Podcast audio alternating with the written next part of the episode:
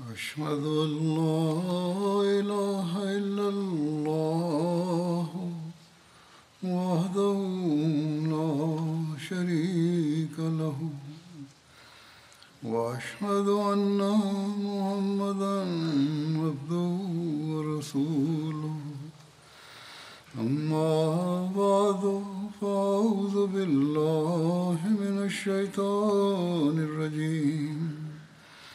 بسم الله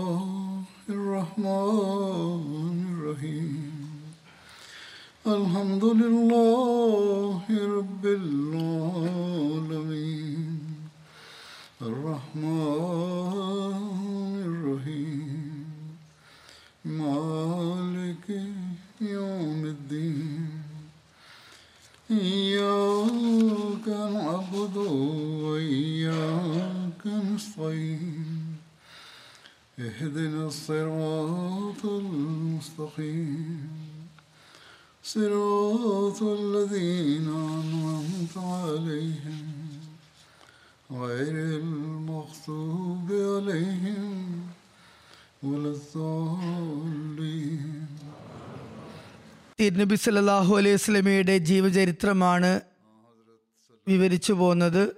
നിവേദനങ്ങളിൽ തിരുനബി സല്ലല്ലാഹു അലൈഹി സ്വലമിയുടെ തന്റെ മകളെയും മരുമകനെയും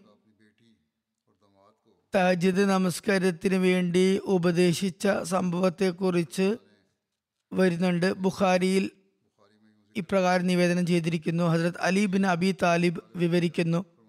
റസൂലുല്ലാ സല്ലാഹു അലൈഹി വസ്ലം ഒരിക്കൽ രാത്രി സമയത്ത് എന്റെയും തന്റെ മകൾ ഹജത് ഫാത്തിമയുടെയും അടുക്കൽ വന്നുകൊണ്ട് ചോദിച്ചു നിങ്ങൾ ഇരുവരും നമസ്കരിക്കാറില്ലേ? താജിദാണ് ഉദ്ദേശം. ഞാൻ പറഞ്ഞു അല്ലയോ അള്ളാഹുവിന്റെ റസൂലെ ഞങ്ങളുടെ ജീവൻ അള്ളാഹുവിന്റെ കരങ്ങളിലാണുള്ളത്. അവൻ ഇച്ഛിക്കുമ്പോൾ ഞങ്ങളെ അവൻ എഴുന്നേൽപ്പിക്കുന്നു. അപ്പോൾ ഞങ്ങൾ എഴുന്നേൽക്കുന്നു. താജുദിനെ കുറിച്ചാണ് വിവരണം. ഹജത് അലി പറയുന്നു റസൂലുല്ലാ സല്ലാഹു അലൈഹി സ്വലം എനിക്ക് അതിന് യാതൊരു മറുപടിയും നൽകിയില്ല. അവിടെ നിന്ന് തിരികെ പോവുകയാണ് ഉണ്ടായത്. അവിടെ നിന്ന് മടങ്ങിയ റസൂലുല്ലാ സല്ലാ അലൈഹി സ്വലം തന്റെ തുടയിൽ അടിച്ചുകൊണ്ട് ഇപ്രകാരം പറയുന്നതായി ഞാൻ കേട്ടു. വക്കാനൽ ഇൻസാനു അക്സറ ജദല അതായത് മനുഷ്യൻ മറ്റാരെക്കാളും അധികം തർക്കിക്കുന്നവനാണ്. ഹസരത് മുസ്ലിഹ് മൗദ് റലാഹു താല അൻഹു ഈ സംഭവത്തെ ഇപ്രകാരം വിവരിക്കുകയുണ്ടായി. ഒരിക്കൽ തിരുനബി സല്ലാഹു അലൈഹി വസ്ലം രാത്രി സമയത്ത് തന്റെ മരുമകൻ ഹജരത് അലിയുടെയും മകൾ ഹജരത് ഫാത്തിമയുടെയും ഭവനത്തിലേക്ക് പോയി. എന്നിട്ട് നിങ്ങൾ താജ് നമസ്കരിക്കാറില്ലേ എന്ന് ചോദിച്ചു. അതായത് അർദ്ധരാത്രി എഴുന്നേറ്റ് അനുഷ്ഠിക്കുന്ന നമസ്കാരം. ഹജരത് അലി പറഞ്ഞു യാ റസൂൽ അല്ലാ സല്ലാ അലൈഹി സ്വലം നമസ്കരിക്കാൻ പൂർണമായും ശ്രമിക്കാറുണ്ട്. എന്നാൽ ദൈവഹിതപ്രകാരം ഞങ്ങളുടെ കണ്ണ് തുറക്കാത്ത സമയം ഞങ്ങൾക്ക് തഹജ്ജത് നഷ്ടപ്പെടാറുണ്ട്. എന്നും തഹജ്ജത് നമസ്കരിക്കുക എന്ന് അവിടെ നിന്ന് പറഞ്ഞു എന്നിട്ട് എഴുന്നേറ്റ് സ്വന്തം വീട്ടിലേക്ക് തിരുനബി സല്ലാ അലൈഹി സ്വലം മടങ്ങിപ്പോയി. മടക്കത്തിൽ ആവർത്തിച്ച് ആവർത്തിച്ച് വക്കാനൽ ഇൻസാനു അക്സർ ഷെയ്ൻ ജദല എന്ന് പറയുന്നുണ്ടായിരുന്നു. ഇത് ഖുറാനിക വചനമാണ്. ഇതിന്റെ അർത്ഥം ഇപ്രകാരമാണ്. മനുഷ്യൻ മിക്കപ്പോഴും തന്റെ തെറ്റ് അംഗീകരിക്കാൻ മടിക്കുന്നു. പല കാരണങ്ങളും നിരത്തി തന്റെ കുറ്റം അവൻ മറച്ചു വെക്കുന്നു. അതായത് ഹജ്രത് അലിയും ഹജ്രത് ഫാത്തിമയും ഞങ്ങളിൽ നിന്നും ചിലപ്പോൾ വീഴ്ചയുണ്ടാകാറുണ്ട് എന്ന് പറയുന്നതിന് പകരം അവരെന്തുകൊണ്ടാണ് ദൈവാഭീഷ്ടം? ഞങ്ങളെ എഴുന്നേൽക്കാൻ വേണ്ടി ഇല്ലാത്തപ്പോൾ ഞങ്ങൾ ഉറങ്ങിപ്പോകുന്നു എന്ന് പറഞ്ഞ് തങ്ങളുടെ തെറ്റിനെ അള്ളാഹുവിൽ ആരോപിക്കുന്നത് എന്തിനാണ് എന്നാണ് ഇവിടെ ഉദ്ദേശിച്ചത്. ഇതേ സംഭവത്തെ മറ്റൊരിടത്ത് ഹജത് മുസ്ലിം മോദ് അള്ളാഹു അനു കൂടുതൽ സ്പഷ്ടമായി ഇപ്രകാരം വിവരിക്കുന്നു. ഹജത് അലി തന്റെ ഒരു സംഭവം വിവരിക്കുന്നുണ്ട്. അതിൽ നിന്നും സ്ഥാപിതമാകുന്നത് ഒരിക്കൽ ഹജത് അലി തിരുനബി സല്ലാ അലൈഹി സ്വലമയ്ക്ക് വാദപ്രതിവാദത്തിന്റെ ശൈലിയിലുള്ള ഒരു മറുപടി നൽകിയപ്പോൾ റസൂലുല്ലാ സലാഹു അലൈഹി വസല്ലം കുപിതനാകുകയോ നീരസം പ്രകടിപ്പിക്കുകയോ ചെയ്യാതെ വളരെ യുക്തിദീക്ഷ മറുപടി നൽകുകയാണ് ഉണ്ടായത്. ഹജരത് അലി ചിലപ്പോൾ ജീവിതാവസാനം വരെ ആ ഒരു ഉപദേശത്തിന്റെ സ്വാദ് ആസ്വദിച്ചിട്ട് ഉണ്ടാകും. അദ്ദേഹം ആസ്വദിച്ച ആ സ്വാദ് അദ്ദേഹത്തിന്റെ അവകാശം തന്നെയാണ്. എന്നാൽ ഇന്നും റസുല്ലാ സല്ലാ അലൈഹി സ്വലമയുടെ ഈ അനിഷ്ട പ്രകടന രീതി കണ്ട് ഓരോ സൂക്ഷ്മദൃക്കും അമ്പരന്ന് പോകുന്നു. ഹജ്രത് അലി കറമുള്ള വജ്ഹ പറയുന്നു ഒരു രാത്രി തിന്നബി സല്ലാഹു അലൈഹി സ്വലം എന്റെയും മകൾ ഫാത്തിമത്ത് സുഹറയുടെയും അടുക്കൽ വന്നു. എന്നിട്ട് ഇപ്രകാരം ആരാഞ്ഞു നിങ്ങൾ തഹജ് നമസ്കരിക്കാറില്ലേ? അപ്പോൾ ഞാൻ പ്രതിവചിച്ചു യാ റസൂൽ അല്ലാ നമ്മുടെ ജീവൻ അള്ളാഹുവിന്റെ നിയന്ത്രണാധികാരത്തിലാകുന്നു. അവൻ ഞങ്ങളെ എഴുന്നേൽപ്പിക്കണമെന്നു ആഗ്രഹിക്കുമ്പോൾ അത് ചെയ്യുന്നു. അത് കേട്ടപ്പോൾ തിന്നുബി സല്ലാഹു അലൈഹി സ്വലം അടങ്ങിപ്പോയി എന്നോട് ഒന്നും തന്നെ പറഞ്ഞില്ല. എന്നാൽ തിന്നുബി സല്ലാഹു അലൈഹി സ്വലം പുറംതിരിഞ്ഞു നിൽക്കുമ്പോൾ തന്റെ തുടയിൽ അടിച്ചുകൊണ്ട് ഇപ്രകാരം പറയുന്നുണ്ടായിരുന്നു മനുഷ്യൻ എപ്പോഴും സംസാരിക്കുമ്പോൾ തർക്കിക്കാൻ തുടങ്ങുന്നു. സുബാനല്ല തിരുനബി സല്ലല്ലാഹു അലൈഹി വസ്ലം ഹസരത് അലിക്ക് എത്ര സുന്ദരമായ നിലയിലാണ് ഇത്തരത്തിൽ മറുപടി നൽകാൻ പാടില്ല എന്ന് മനസ്സിലാക്കി കൊടുത്തിരിക്കുന്നത്. മറ്റ് ആരെങ്കിലും ആയിരുന്നെങ്കിൽ ഉടൻ തർക്കം തുടങ്ങിയേനെ. എന്റെ സ്ഥാനമാനങ്ങൾ നീ നോക്കൂ എന്നിട്ട് നിന്റെ മറുപടിയെ ഒന്ന് വിലയിരുത്തി നോക്കൂ. എന്റെ വാക്കുകളെ ഖണ്ഡിക്കാൻ നിനക്ക് എന്തർഹതയും യോഗ്യതയുമാണ് ഉള്ളത് എന്നൊക്കെ മറ്റാരെങ്കിലും ആണെങ്കിൽ പറഞ്ഞേനെ. അല്ലെങ്കിൽ ഇങ്ങനെ തർക്കിക്കുമായിരുന്നു. അതായത് മനുഷ്യൻ നിർബന്ധിതനാണെന്നും എല്ലാ കർമ്മങ്ങളുടെയും നിയന്ത്രണം അള്ളാഹുവിനാണ് ഉള്ളതെന്നും അവൻ താനിച്ഛിക്കും പോലെ ഒരുവനെ കൊണ്ട് ചെയ്യിപ്പിക്കുന്നു എന്നും നമസ്കാരത്തിന് തൗഫീക്ക് നൽകുന്നതും നൽകാത്തതും സ്വേച്ഛ പ്രകാരമാണെന്നും ഉള്ളതും അങ്ങനെയുള്ള നിന്റെ വാദം തെറ്റാണ് എന്ന് പറയുമായിരുന്നു. ബലപ്രയോഗം. നടത്തുന്നത് ഖുറാൻ എതിരാണെന്നും പറയാമായിരുന്നു.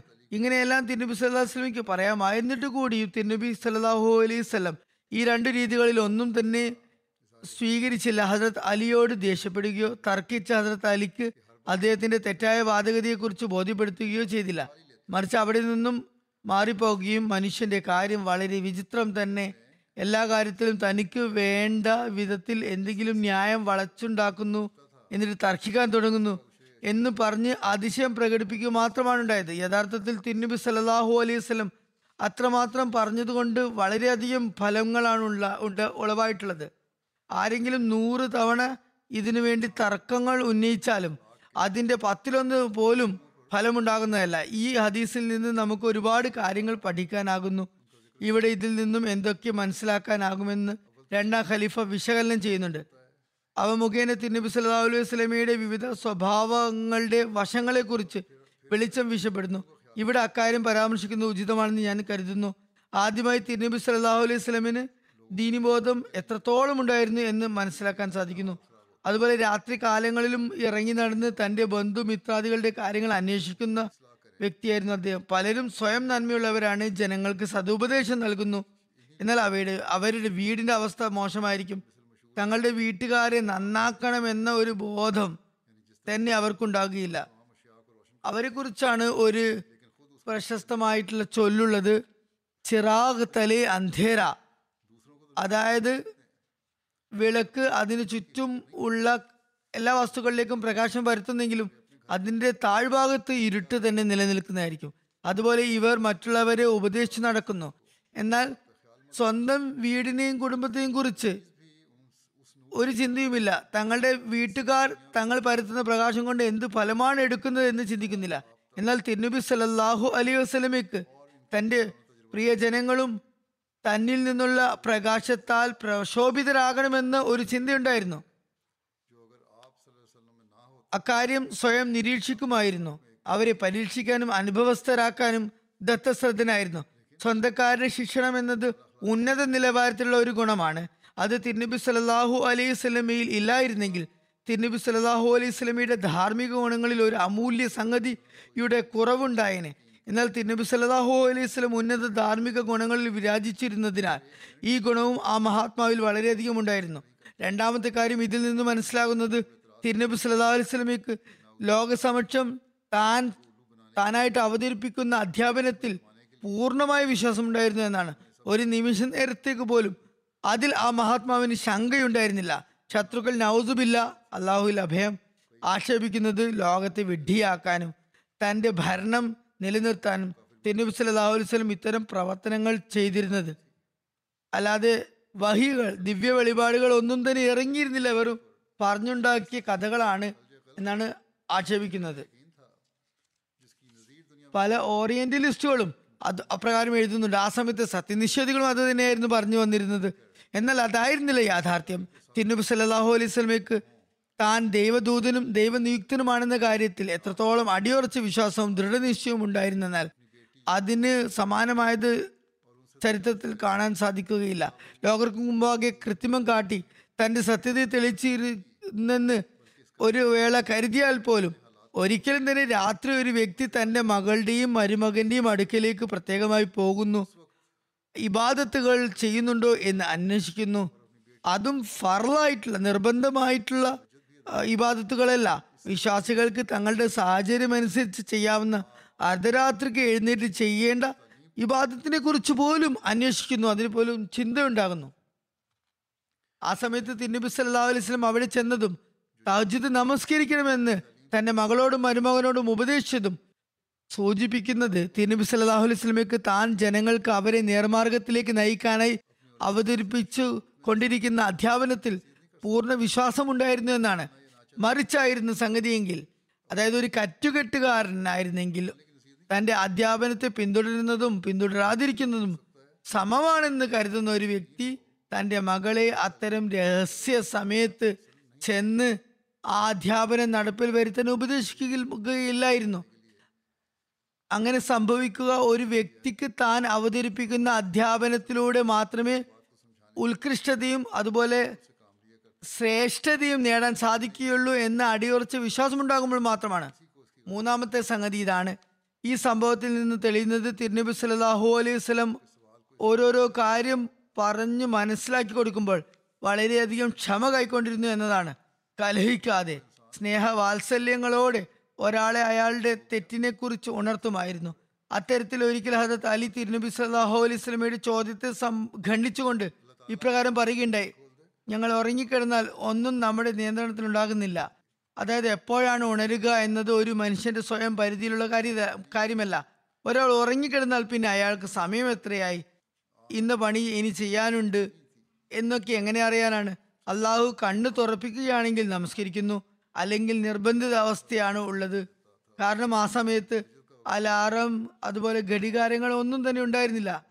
ആ മറുപടി കേട്ട് തിരുനബി സല്ലല്ലാഹു അലൈഹി സ്വലമയ്ക്ക് എന്തായാലും അമ്പരപ്പുണ്ടാകുമായിരുന്നു കാരണം തിരുനബി സല്ലല്ലാഹു അലൈഹി സ്വലമയുടെ ഹൃദയത്തിൽ ഉണ്ടായിരുന്ന വിശ്വാസം എത്രത്തോളം രൂഢമൂലമായിരുന്നെന്നാൽ ഒരിക്കലും തന്നെ തഹജുദ്ദിന്റെ സമയമായാൽ അതേക്കുറിച്ച് തിരുനബി സല്ലല്ലാഹു അലൈഹി വസല്ലം അറിയാതിരിക്കാൻ മാത്രം ആ മഹാത്മാവിന് അശ്രദ്ധ ഉണ്ടായിരുന്നില്ല എന്നാൽ തിരുനബി സല്ലല്ലാഹു അലൈഹി സ്വലം തദവസരത്തിൽ അവിടെ നിന്ന് മാറി മുഖം തിരിച്ച് ഇത്രമാത്രമാണ് പറഞ്ഞിരുന്നത്.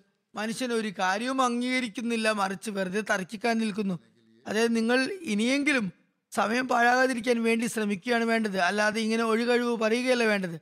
അങ്ങനെ ആസത്ത് അലി കറമുള്ള വജു പറയുന്നു ഞാൻ പിന്നീട് ഒരിക്കലും തവജ്ജത്തിൽ ഒരു വീഴ്ച വരുത്തിയിട്ടില്ല. അതിനാൽ ഈ സംഭവം താജിദ് നമസ്കാരത്തിലേക്ക് നമ്മുടെ ശ്രദ്ധ തിരിക്കുന്നുണ്ട്. അതുകൊണ്ട് ഇത് ഓർത്ത് വെക്ക- വെക്കേണ്ടതുണ്ട്.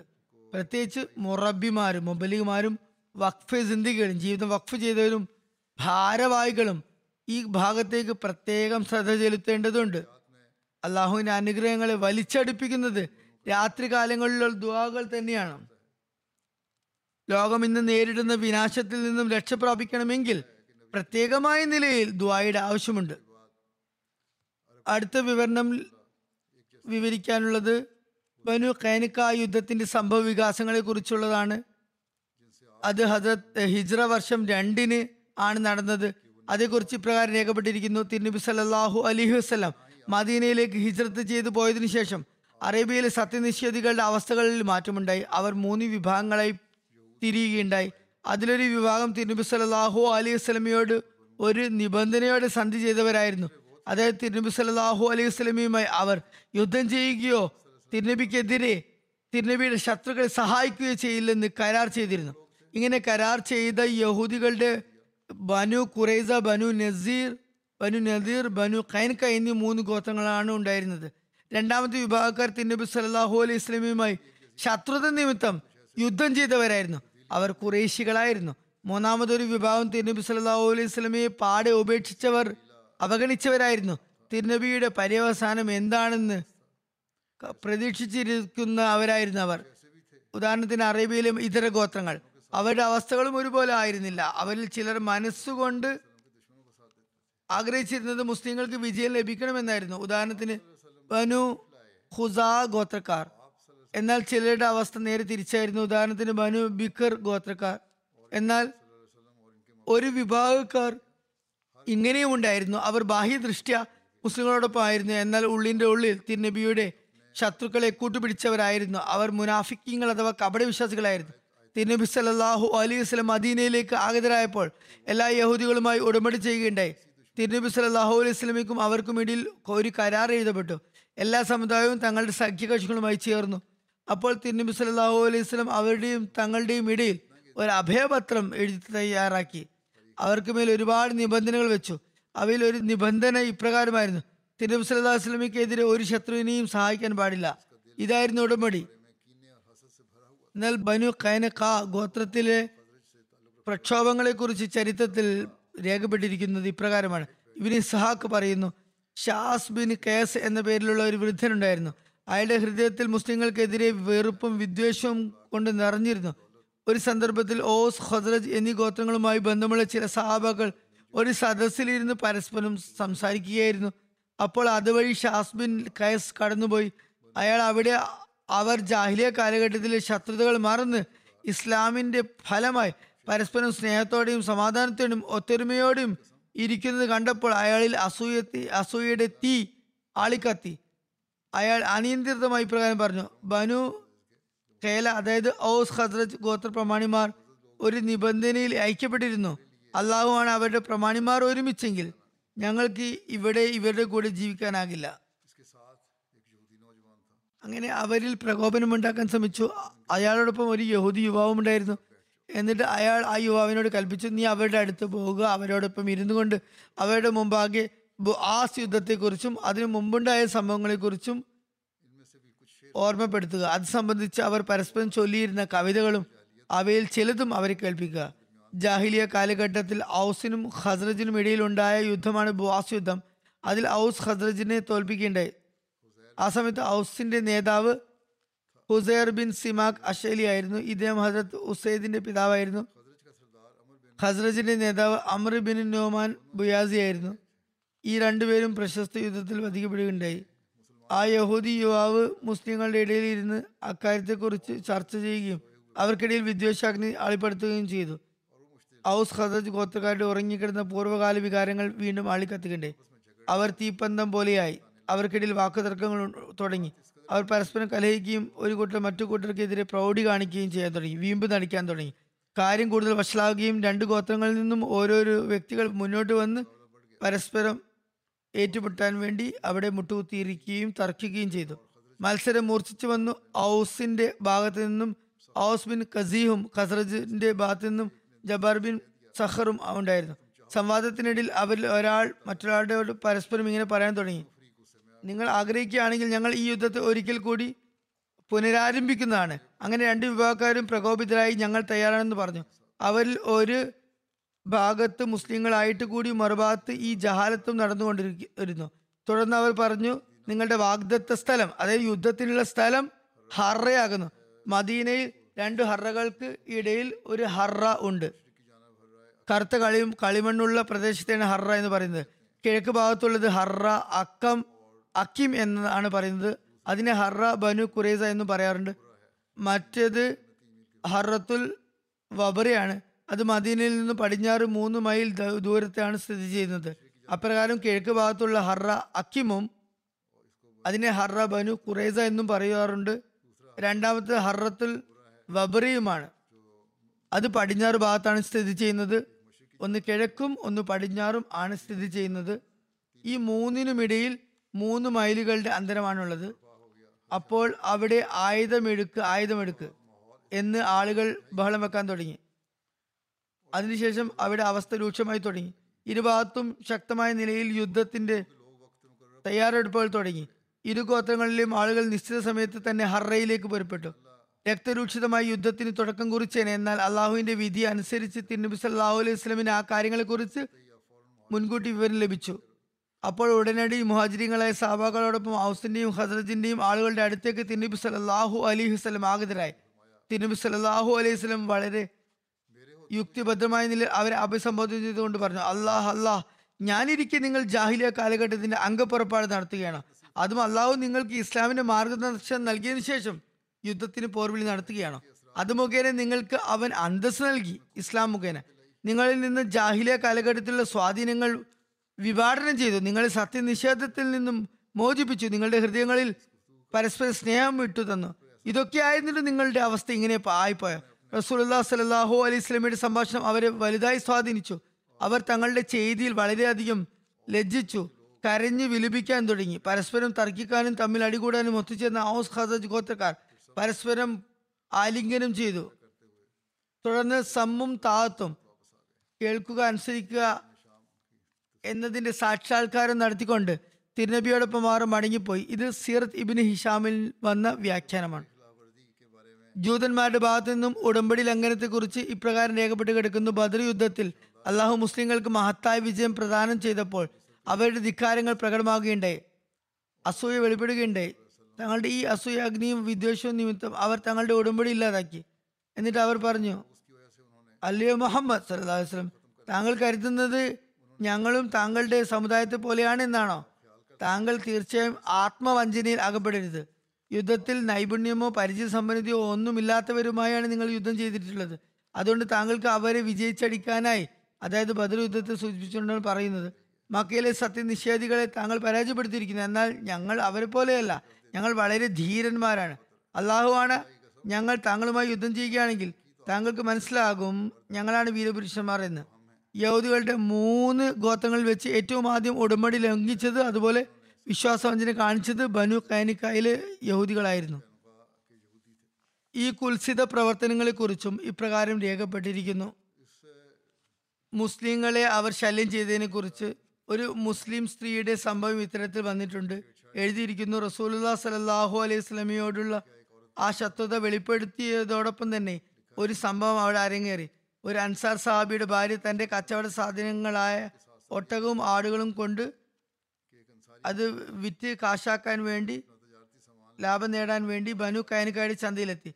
ഈ ചരക്കുകൾ അവർ ബനു കൈനക്കായിലെ ചന്തയിൽ മറ്റ് വിറ്റ് ആഭരണങ്ങളോ മറ്റോ വാങ്ങുന്നതിനെ അവിടെ തന്നെയുള്ള ഒരു യഹൂദി സ്വർണ പണിക്കാരന്റെ അടുത്തെത്തി. ആ സ്ത്രീ തന്റെ ശരീരവും മുഖവും മറച്ചിരുന്നു. ചില ദുർഭകരായ യഹൂദികൾ അവരുടെ മുഖം കാണിക്കുന്നതിന് നിർബന്ധിച്ചു. എന്നാൽ അവ- അവർ അതിന് നിരസിച്ചു. അപ്പോൾ ആ കടക്കാരൻ അതായത് സ്വർണ പണിക്കാരൻ അവർ അറിയാതെ അവരുടെ മൂടുപടത്തിന്റെ ഒരറ്റം അവരുടെ പുറകിലുള്ള ഒരു വസ്തുവുമായി കൂട്ടിക്കെട്ടി.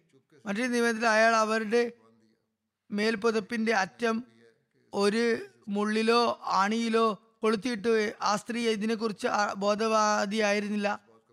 അവർ പോകാനായി എഴുന്നേറ്റപ്പോൾ അവരുടെ വസ്ത്രം കൊളുത്തിയിട്ടതിനാൽ അഴിഞ്ഞു പോകുകയും അവർ നഗ്നയാകുകയും ചെയ്തു. ഇത് കണ്ട് യഹൂദികൾ പരിഹസിച്ചു പൊട്ടിച്ചിരിച്ചു. അയാളുടെ ഈ നീച പ്രവൃത്തി കാരണം ആ സ്ത്രീ ഉറക്കം നിലവിളിച്ചു. അടുത്ത് തന്നെ ഒരു മുസ്ലിം കടന്നു പോകുന്നുണ്ടായിരുന്നു. അദ്ദേഹം യഹൂദികളുടെ ഈ നീചപ്രവൃത്തി കണ്ടതും ആ യഹൂദി സ്വർണ പണിക്കാരന്റെ അടുത്തേക്ക് കുതിച്ച് എത്തി അയാളെ വാളുകൊണ്ട് വധിച്ചു. ഇത് കണ്ട് യഹൂദികൾ ആ മുസ്ലിമിനെ ആക്രമിച്ച് വധിച്ചു. ഈ സംഭവത്തിന് ശേഷം മുസ്ലിങ്ങൾക്ക് ബനു കാനിക്കായിലെ യഹൂദികൾക്കെതിരെ കഠിനമായ ദേഷ്യവും കോപവും ഉണ്ടായി. ഇങ്ങനെയുള്ള പ്രവൃത്തികൾക്കായല്ല അവരുടെയും നമ്മുടെയും ഇടയിൽ കരാറുള്ളത് എന്ന് തിരുനബി സല്ലാഹു അലൈഹി സ്വലം ഗോത്രങ്ങളോട് പറഞ്ഞു. ഹജത് ഉബാദ ബിൻ സാമിദ് പറഞ്ഞു അള്ളാഹുവിന്റെ ദൂതരെ ഞാൻ അള്ളാഹുവിന്റെയും അവന്റെ ദൂതരുടെയും സുഹൃത്താണ്. ഈ നിഷേധികളുമായുള്ള ഉടമ്പടിയിൽ നിന്ന് ഞാൻ സ്വതന്ത്രനാകുന്നു. എന്തായാലും തിരുനബി ബനു കൈനക്കായെ പറഞ്ഞു മനസ്സിലാക്കാൻ ശ്രമം നടത്തി. എന്നാൽ അവർ കാര്യം മനസ്സിലാക്കുന്നതിന് പകരം വ്യക്തമായ ഭീഷണി മുഴക്കാൻ തുടങ്ങി. അതിന്റെ വിശദീകരണം ഇപ്രകാരമാണ്. ബനു കൈനക്ക ഗോത്രത്തെ വിളിച്ച് കൂട്ടി തിരുനബി സല്ലാഹു അലൈഹി സ്വലം പറഞ്ഞു അല്ലയോ യഹൂദികളെ ബദറിൽ കുറേശികൾക്ക് അള്ളാഹുവിൽ നിന്ന് ഇറങ്ങിയ വൻ നാശം നിങ്ങൾക്ക് മേലും ഇറങ്ങാതിരിക്കാൻ നിങ്ങൾ ശ്രമിക്കുക. അതുകൊണ്ട് നിങ്ങൾ അനുസരണയുള്ളവരായി മാറുക. എന്തെന്നാൽ ഞാൻ അള്ളാഹുവിൽ നിന്ന് അയക്കപ്പെട്ട ദൂതനാകുന്നു. ഈ സത്യവും അള്ളാഹു നിങ്ങളുമായി ചെയ്ത കരാറിനെയും നിങ്ങളുടെ ഗ്രന്ഥത്തിലുള്ളതായി നിങ്ങൾക്കറിയാം. അവർ ജൂതന്മാർ പറഞ്ഞു അല്ലയോ മുഹമ്മദ് ഞങ്ങൾ നിങ്ങളുടെ സമുദായത്തിലുള്ളവരെ പോലെയാണെന്നാണ് നിങ്ങൾ കരുതുന്നത്. നിങ്ങൾ ഈ തെറ്റിദ്ധാരണയിൽ അകപ്പെടേണ്ടതില്ല. എന്തെന്നാൽ യുദ്ധത്തിനെക്കുറിച്ചും അതിന്റെ രീതികളെ കുറിച്ചും അറിവില്ലാത്ത ഒരു സമൂഹമായിട്ടാണ് നിങ്ങൾക്ക് ഇതുവരെ ബന്ധപ്പെടേണ്ടി വന്നത്. അതിനാൽ നിങ്ങൾ അവരെ എളുപ്പത്തിൽ തോൽപ്പിച്ചു. എന്നാൽ ഞങ്ങളുമായി യുദ്ധം ചെയ്യുകയാണെങ്കിൽ ധീരന്മാർ ധീര ജവാന്മാർ ആരാണെന്ന് എങ്ങനെയാണ് പൊരുതുക എന്ന് നിങ്ങൾക്ക് മനസ്സിലാകും. മറ്റൊരു നിവേദനത്തിൽ ഇപ്രകാരം വരുന്നു. ബദർ യുദ്ധവേളയിൽ യഹൂദികൾ കരാർ എങ്ങനെ നടത്തിയതറിഞ്ഞപ്പോൾ തിരുബി യഹൂദികൾ ബനു കൈനക്കായുടെ ചന്തയിൽ വിളിച്ചുകൂട്ടി അവരെ താക്കീത് ചെയ്തിരുന്നു. തിരുബി സല്ലാസ്ലം മേൽപ്പറഞ്ഞ പറഞ്ഞ കാര്യമാണ് താക്കീത് എന്ന നിലയിൽ പറഞ്ഞത്. അതിന് അവരുടെ മറുപടി ഇതായിരുന്നു. അതിനുശേഷം ബനു കൈനക്കായിലെ യഹൂദികൾ തിരിച്ചുപോയി തങ്ങളുടെ കോട്ടയിൽ കയറി കോട്ടയടിച്ചിരുന്നു. ഈ കാര്യങ്ങളെല്ലാം സംഭവിച്ചതിന് ശേഷം അവർ തിരിച്ചുപോയി കോട്ടയടിച്ചിരുന്നു. തിരുനബി സല്ലാഹു അലൈഹി സ്വലം അവരുടെ ഭാഗത്തേക്ക് അംഗപ്പുറപ്പാട് നടത്തിയപ്പോൾ ഹജത് അബു ലുബാബയെ മദീനയിൽ തന്റെ അമീറായി നിശ്ചയിച്ചു. തിരുനബി സല്ലാഹു അലൈഹി സ്വലമിയുടെ പതാക വെള്ള നിറത്തിലുള്ളതായിരുന്നു. ആ പതാക വഹിച്ചിരുന്ന തിരുനബി സല്ലാഹു അലൈഹി സ്വലമിയുടെ പിതൃ സഹോദരൻ ഹസത്ത് ഹംസയായിരുന്നു. ബനു കൈനിക്ക ഉപരോധിക്കപ്പെട്ടു. ഇതിന്റെ വിശദീകരണം ഇപ്രകാരമാണ്. തിരുനബി സല്ലാഹു അലൈഹി സ്വലം ബനു കൈനിക്കയിലെ ജൂതന്മാരെ പതിനഞ്ച് ദിവസത്തോളം കഠിനമായി ഉപരോധിച്ചു. തിരുനബി സല്ലാഹു അലൈഹി വസ്ലം ഈ യുദ്ധത്തിനായി ഷവൽ പതിനഞ്ചാം തീയതി പുറപ്പെടുകയും ദുൽഖൈദയുടെ പിറവി ചന്ദ്രൻ വരെ അവിടെ തന്നെ കഴിയുകയും ചെയ്തു. അള്ളാഹു താല അവരുടെ ഹൃദയങ്ങളിൽ മുസ്ലിങ്ങളെ കുറിച്ചുള്ള ഭയം നിറച്ചു. ബനു കൈനക്കായിലെ ജൂതന്മാരിൽ നാനൂറ് യുദ്ധ നിപുണരുണ്ടായിരുന്നു യുദ്ധ നൈപുണ്യമുള്ളവരുണ്ടായിരുന്നു. മുന്നൂറ് പടച്ചട്ട അണിഞ്ഞവരുണ്ടായിരുന്നു സൈനികർ. ഒടുവിൽ ഉപരോധത്തിനാൽ പൊറുതിമുട്ടിയ യഹൂദികൾ തിരുനബി സല്ലാഹു അലൈസ്ലമയുടെ ഉപരോധം അവസാനിപ്പിക്കുകയാണെങ്കിൽ ഞങ്ങൾ മദീനയിൽ നിന്ന് നാടുവിട്ടു പോയിക്കോളാം എന്ന് അപേക്ഷിച്ചു. ഞങ്ങളുടെ സ്ത്രീകളെയും കുട്ടികളെയും ഞങ്ങളുടെ കൂടെ അയക്കണമെന്നും ആയുധങ്ങളും മറ്റു സ്വത്തുക്കളും താങ്കൾക്ക് എടുക്കാമെന്നും അവർ പറഞ്ഞു. തിരുനബി സല്ലാ വസ്ലം അവരുടെ ഈ അപേക്ഷ സ്വീകരിക്കുകയും അവരെ മദീനിൽ നിന്ന് പുറത്തു പോകാൻ കൽപ്പിക്കുകയും ചെയ്തു. സീറത്തുൽ ഹലബിയിൽ ഇപ്രകാരമാണ് രേഖപ്പെട്ടിരിക്കുന്നത്. തിരുനബി ചരിത്രത്തിലെ അധികം ഗ്രന്ഥങ്ങളിലും അബ്ദുല്ല ബിൻ ഉബൈ ബിൻ സുലൂലിനെ കുറിച്ചും ഒരു നിവേദനം വരുന്നുണ്ട്. ഇയാൾ ബനു കൈനക്കായുടെ സഖ്യകക്ഷി ആയിരുന്നതിനാൽ തിരുനബി സല്ലാഹു അലൈഹി സ്വലമിയുടെ സന്നിധിയിൽ അയാൾ പലതവണ വന്ന് ബനു കൈനക്കായ്ക്ക് വേണ്ടി വീണ്ടും വീണ്ടും ശുപാർശ ചെയ്തുകൊണ്ടിരുന്നു. അവർക്ക് വേണ്ടി മാപ്പ് നൽകാനും അവരെ വെറുതെ വിടാനും അവരെ വധിക്കാതിരിക്കാനും അവരെ പോകാൻ അനുവദിക്കാനും അപേക്ഷിച്ചുകൊണ്ടിരുന്നു. തിരുനബി സല്ലാ വസ്ലം അവരെ വധിക്കാൻ തീരുമാനിച്ചിരുന്നു. എന്നാൽ അബ്ദുല്ലാ ബിൻ ഉബൈ ബിൻ സുലൂലിന്റെ തുടരെ തുടരെയുള്ള ശുപാർശകൾ കാരണം അവർക്ക് മാപ്പ് നൽകിയെന്നാണ് ഈ നിവേദനത്തിൽ നിന്ന് മനസ്സിലാകുന്ന കാര്യം. എന്നാൽ ഇത് തെറ്റാണ്. തിരുനബി സല്ലാ വസ്ലം ഒരിക്കലും തന്നെ അവരെയോ അവരുടെ സ്ത്രീകളെയോ കുട്ടികളെയോ വധിക്കാൻ തീരുമാനിച്ചിരുന്നില്ല. ഇത്തരത്തിലുള്ള നിവേദനങ്ങൾ സംശാസ്പദമായവയാണ് ഇത്തരത്തിലുള്ള നിവേദനങ്ങളുടെ വിശകലനം ചെയ്തുകൊണ്ട് ഒരു ചരിത്രകാരൻ സയ്യിദ് ബർക്കത്ത് അഹമ്മദ് തന്റെ ഗ്രന്ഥത്തിൽ എഴുതുന്നു. യഹൂദികൾ ആയുധം വെച്ചതിനു ശേഷം അബ്ദുല്ലാബിൻ ഉബൈ തിരുനബി സലാഹു അലൈഹി സ്വലമയുടെ സന്നിധിയിൽ ഹാജരായി തന്റെ ആളുകളോട് വിട്ടുവീഴ്ചയോട് പെരുമാറണം എന്ന് പറഞ്ഞു. അപ്പോൾ തിന്നബിസ്ലം പറഞ്ഞു നിനക്കിത് എന്തു പറ്റി? എന്നെ വെറുതെ വിട്ടേക്കൂ. ഇബിന് ഉബൈ പറഞ്ഞു താങ്കളെ എന്റെ ആളുകളോട് വിട്ടുവീഴ്ച ചെയ്യാതെ ഞാൻ താങ്കളെ പോകാൻ അനുവദിക്കില്ല. താങ്കൾ അവരെ നശിപ്പിച്ചു കളയുമോ? എന്ന് ചോദിച്ചു. ദൈവത്താണ് അവസ്ഥകൾ മാറുമെന്ന് എനിക്ക് ഉറപ്പുണ്ട്. അപ്പോൾ തിരുനബി സല്ലാസ്ലം പറഞ്ഞു നല്ല കാര്യം. എങ്കിൽ നിങ്ങൾ തന്നെ അവരെ കൊണ്ടുപോകുക ഇബിൻ ഇസാഖ് വാക്കദി ഇബിനു സയ്യിദ് ഇവർ മൂന്ന് പേരും ഈ സംഭവത്തെക്കുറിച്ച് പറഞ്ഞിട്ടുണ്ട് തെളിവ് നൽകിയിട്ടുണ്ട്. ഇവർ മൂന്ന് പേരും എഴുതിയത് വായിക്കുമ്പോൾ നമുക്ക് തോന്നുന്നത് അബ്ദുല്ല ബിൻ ഉബയ്യിന് തിരുനബി സല്ലാഹു വസ്ലമിക്ക് മേൽ കുറച്ച് സ്വാധീനമുണ്ടായിരുന്നു എന്നാണ്. എന്നാൽ അബ്ദുല്ലാ ബിൻ ഉബയ്യിന്റെ ശുപാർശയിലെ വാക്കുകളും സംശയാസ്പദമാണ്. തിരുനബി സല്ലാഹു അലൈഹി സ്വലമിയുടെ ഏതെങ്കിലും വാക്കുകളിൽ നിന്ന് അദ്ദേഹം ബനു കൈനക്കായി നശിപ്പിച്ചു കളയുമെന്ന് തീരുമാനിച്ചതായി ഇബിനി ഇസാഖിനെ നിവേദനത്തിൽ നിന്നും ഒരിക്കലും തന്നെ വ്യക്തമാകുന്നില്ല.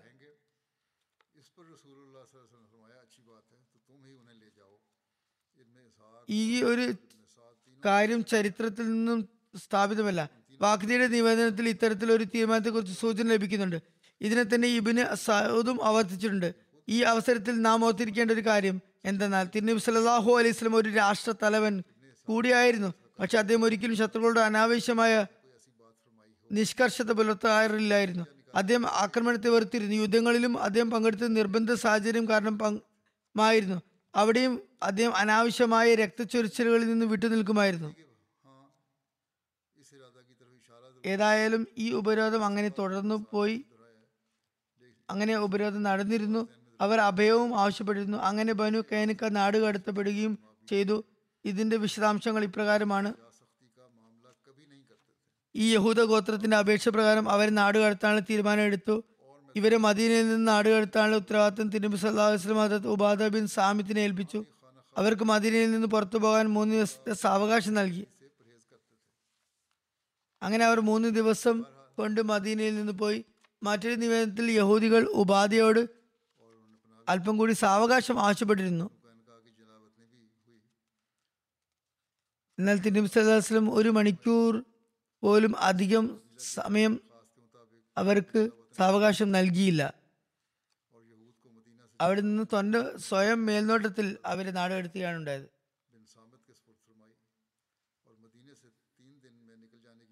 ഇവർ ഇവിടെ നിന്ന് പുറപ്പെട്ട് സിറിയയുടെ ഭാഗത്തുള്ള അസറിയാത്ത് എന്ന സ്ഥലത്തേക്ക് പോയി. സിറിയയുടെ ഭാഗത്തുള്ള ഒരു പട്ടണമാണിത്. മറ്റൊരു നിവേദനം എന്തെന്നാൽ നാട് കടത്താൻ ഹജരത്ത് മുഹമ്മദ് ബിൻ മസ്ലമയെ ഏൽപ്പിച്ചിരുന്നു എന്നാണ്. രണ്ടുപേരുടെയും ഈ ഉത്തരവാദിത്തം ആണ് ഏൽപ്പിച്ചിരുന്നത് എന്നതിനാണ് സാധ്യത. രണ്ടുപേർക്കാണ് ഈ ഉത്തരവാദിത്തം ഉണ്ടാകാൻ സാധ്യത. എന്തായാലും അവർ പോയി കഴിഞ്ഞപ്പോൾ അവരുടെ വീടുകളിൽ നിന്ന് ധാരാളം ആയുധങ്ങൾ ലഭിച്ചു. ഇവർ മറ്റുള്ള യഹൂദികളെക്കാൾ സമ്പന്നരും യുദ്ധ നിപുണരും ധീരന്മാരുമായിരുന്നു. ഈ ആയുധങ്ങളിൽ നിന്ന് തിരുവിശ്വാസം തനിക്കായി മൂന്ന് വില്ലും രണ്ട് പടച്ചട്ടുകളും മൂന്ന് വാളുകളും മൂന്ന് കുന്തങ്ങളും തിരഞ്ഞെടുത്തു വില്ലുകളുടെ പേര് കത്തുമു റോഹ ബേസ എന്നായിരുന്നു. കത്തും ഒഹദ് യുദ്ധത്തിൽ പൊട്ടിപ്പോയിരുന്നു. രണ്ട് പടച്ചട്ടുകളുടെ പേര് സദിയ ഫിസ എന്നായിരുന്നു. അങ്ങനെ അദ്ദേഹം മൂന്ന് കുന്തങ്ങളും മൂന്ന് വാളുകളും തിരഞ്ഞെടുത്തു. ഒരു വാൾ വലി എന്നും രണ്ടാമത്തെ ബിത്താർ എന്നും പറയപ്പെടുന്നു. മൂന്നാമത്തതിന് പേരൊന്നും നിശ്ചയിച്ചിട്ടുണ്ടായിരുന്നില്ല. ഇത് സീറത്തിൽ ഹലബിയിലെ നിവേദനമാണ്. ബനു കൈനക്ക യുദ്ധത്തെക്കുറിച്ച് സീറത്ത് ഖാത്തമ നബീനിൽ ഇപ്രകാരം വന്നിരിക്കുന്നു. തിരുനബി സല്ലല്ലാഹു അലൈഹി സ്വലം മക്കയിൽ നിന്നും ഹിജറത്ത് ചെയ്ത് മദീനയിൽ വന്നപ്പോൾ ആ സമയത്ത് മദീനയിൽ ജൂതന്മാരുടെ മൂന്ന് ഗോത്രങ്ങളായിരുന്നു അധിവസിച്ചിരുന്നത്. അവയുടെ പേരുകൾ ബനു ഖൈൻക ബനു നദീർ ബനു കുറൈല എന്നിവയായിരുന്നു. തിരുനബി സല്ലല്ലാഹു അലൈഹി സ്വലം മദീനയിൽ വന്നതും ഈ ഗോത്രങ്ങളുമായി സമാധാന ഉടമ്പടി ചെയ്യുകയും പരസ്പരം രഞ്ജിപ്പോടെയും ശാന്തിയോടെയും കഴിയാനുള്ള അസ്ഥിവാരമിടുകയും ചെയ്തു. ഈ ഉടമ്പടി അനുസരിച്ച് രണ്ടു കൂട്ടരും മദീനയിൽ സമാധാനം നിലനിർത്താൻ ഉത്തരവാദികളാണ്. ഏതെങ്കിലും ശത്രു പുറമേ നിന്ന് മദീനയെ ആക്രമിക്കുകയാണെങ്കിൽ എല്ലാവരും ഒരുമിച്ച് ചേർന്ന് പ്രതിരോധിക്കുന്നതായിരിക്കും.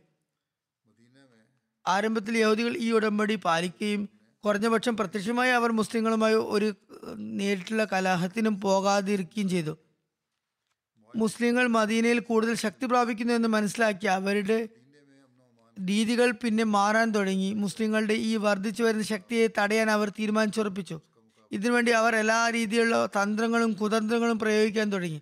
ഏതുവരെ എന്നാൽ മുസ്ലിങ്ങളുടെ ഇടയിൽ ഭിന്നിപ്പ് സൃഷ്ടിച്ച് ആഭ്യന്തര കലാപമുണ്ടാക്കാൻ പോലും അവർ ശ്രമിക്കുകയുണ്ടായി. ഒരു നിവേദനത്തിൽ ഇപ്രകാരം വന്നിരിക്കുന്നു ഔസ് ഹസ്രജ് ഗോത്രങ്ങളിലെ ആളുകൾ ഒരിടത്തിരുന്ന് സ്നേഹത്തോടെയും ഐക്യത്തോടെയും സംസാരിച്ചു കൊണ്ടിരിക്കുകയായിരുന്നു അപ്പോൾ ഉപദ്രവകാരികളായ ചില യഹൂദർ ഈ സഭയിൽ വന്ന് ബിയാസ് യുദ്ധത്തെക്കുറിച്ച് സംസാരിക്കാൻ തുടങ്ങി. ഈ യുദ്ധം രണ്ട് ഗോത്രങ്ങൾക്കുമിടയിൽ ഹിജറത്തിന് കുറച്ച് വർഷം മുമ്പ് നടന്ന ഒരു ഘോര യുദ്ധമായിരുന്നു. ഇതിൽ ഔസിലെയും ഹസ്രജിലെയും പല ആളുകളും പര പരസ്പരം വധിക്കപ്പെട്ടിരുന്നു. മുമ്പും വിശദീകരിച്ചിരുന്ന പോലെ ഈ യുദ്ധത്തെക്കുറിച്ചുള്ള സംസാരം ആരംഭിച്ചതും ചില വ്യക്തികളുടെ മനസ്സിൽ പഴയ ഓർമ്മകൾ അങ്കുരിച്ചതും അവർക്ക് ആവേശമുണ്ടായതും പഴയ ശത്രുതയുടെ ഓർമ്മകൾ തികട്ടി വന്നതും ഒക്കെ തന്നെ പറഞ്ഞു.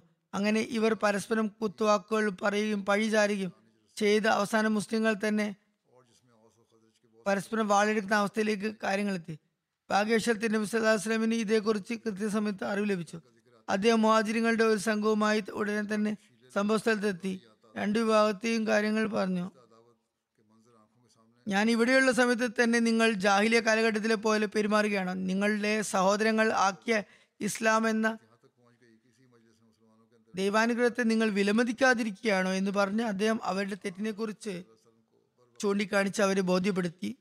അദ്ദേഹത്തിന്റെ ഉപദേശം അൻസാറുകളിൽ എത്രത്തോളം സ്വാധീനം ചെലുത്തിയെന്നാൽ അവരുടെ കണ്ണുകളിൽ നിന്നും അശ്രു ധാരധാരയായി ഒഴുകുകയും അവർ തങ്ങളുടെ ചെയ്തികളിൽ പശ്ചാത്തപിച്ച് പരസ്പരം ആലിംഗനം ചെയ്യുകയും ചെയ്തു. ബദ്രയുദ്ധം യുദ്ധം അവസാനിക്കുകയും ന്യൂനപക്ഷമായിരുന്നിട്ടും ആയുധങ്ങളും മറ്റും ഇല്ലാതിരുന്നിട്ടും അള്ളാഹു മുസ്ലിങ്ങൾക്ക് കുറേശികളുടെ ഒരു ശക്തമായ സൈന്യത്തിനു മേൽ വൻ വിജയം നൽകുകയുണ്ടായി. വലിയ വലിയ നേതാക്കന്മാർ മണ്ണോട് ചേർന്നു. അപ്പോൾ മദീനയിലെ യഹൂദികളുടെ അസൂയാഗ്നി ആളിക്കത്തുകയും അവർ മുസ്ലിങ്ങൾക്കെതിരിൽ പ്രത്യക്ഷമായി തന്നെ കൊമ്പ് ഓർക്കുവാൻ തുടങ്ങുകയും ചെയ്തു. കുറേശികളുടെ സൈന്യത്തെ തോൽപ്പിക്കുക എന്നത് വലിയ കാര്യമല്ല. ഞങ്ങളുമായി മുഹമ്മദ് സല്ലാസ്ലം യുദ്ധം ചെയ്യുകയാണെങ്കിൽ യുദ്ധം എങ്ങനെയാണ് ചെയ്യേണ്ടത് എന്ന് ഞങ്ങൾ കാണിച്ചു കൊടുക്കാം എന്നെല്ലാം അവർ പരസ്യമായി സഭകളിൽ പറയാൻ തുടങ്ങി. ഒരു നിവേദനത്തിൽ വരുന്നത് എന്തെന്നാൽ ബദുയുദ്ധത്തിന് ശേഷം തിരുനബി സല്ലാസ്ലം മദീനെ തിരിച്ചെത്തിയപ്പോൾ അദ്ദേഹം ഒരു ദിവസം യഹൂദികളെ വിളിച്ചു ചേർത്ത് അവരെ ഉപദേശിക്കുകയും തന്റെ വാദം അവതരിപ്പിച്ച് അവരെ ഇസ്ലാമിലേക്ക് ക്ഷണിക്കുകയും ചെയ്തു. തിരുനബി സല്ലാഹു അലിസ്ലമിയുടെ ഈ സമാധാനപൂർണമായതും കരുണയോടുമുള്ള സംഭാഷണത്തിന് ജൂതന്മാരുടെ നേതാക്കന്മാർ മറുപടി പറഞ്ഞത് ഇപ്രകാരമായിരുന്നു. അലിയ മുഹമ്മദ് സല്ലാ അലൈവലം നിങ്ങൾ കുറച്ച് കുറേശികളെ വധിച്ച് അഹങ്കാരത്തിൽ മതിമറന്നിരിക്കുകയാണ്. അവർ യുദ്ധ നൈപുണ്യമില്ലാത്തവരാണ്. ഞങ്ങളെ നിങ്ങൾ നേരിടുകയാണെങ്കിൽ യുദ്ധം ചെയ്യുന്നത് എങ്ങനെയാണെന്ന് നിങ്ങൾക്ക് മനസ്സിലാകും. യൂതന്മാർ കേവലം ഭീഷണി കൊണ്ട് മാത്രം നിർത്തിയില്ല. മറിച്ച് അവർ തിരുനബി സല്ലാസ്ലമയുടെ തിരുനബിയെ വധിക്കാനുള്ള പദ്ധതി ഇടാനും ആരംഭിച്ചു.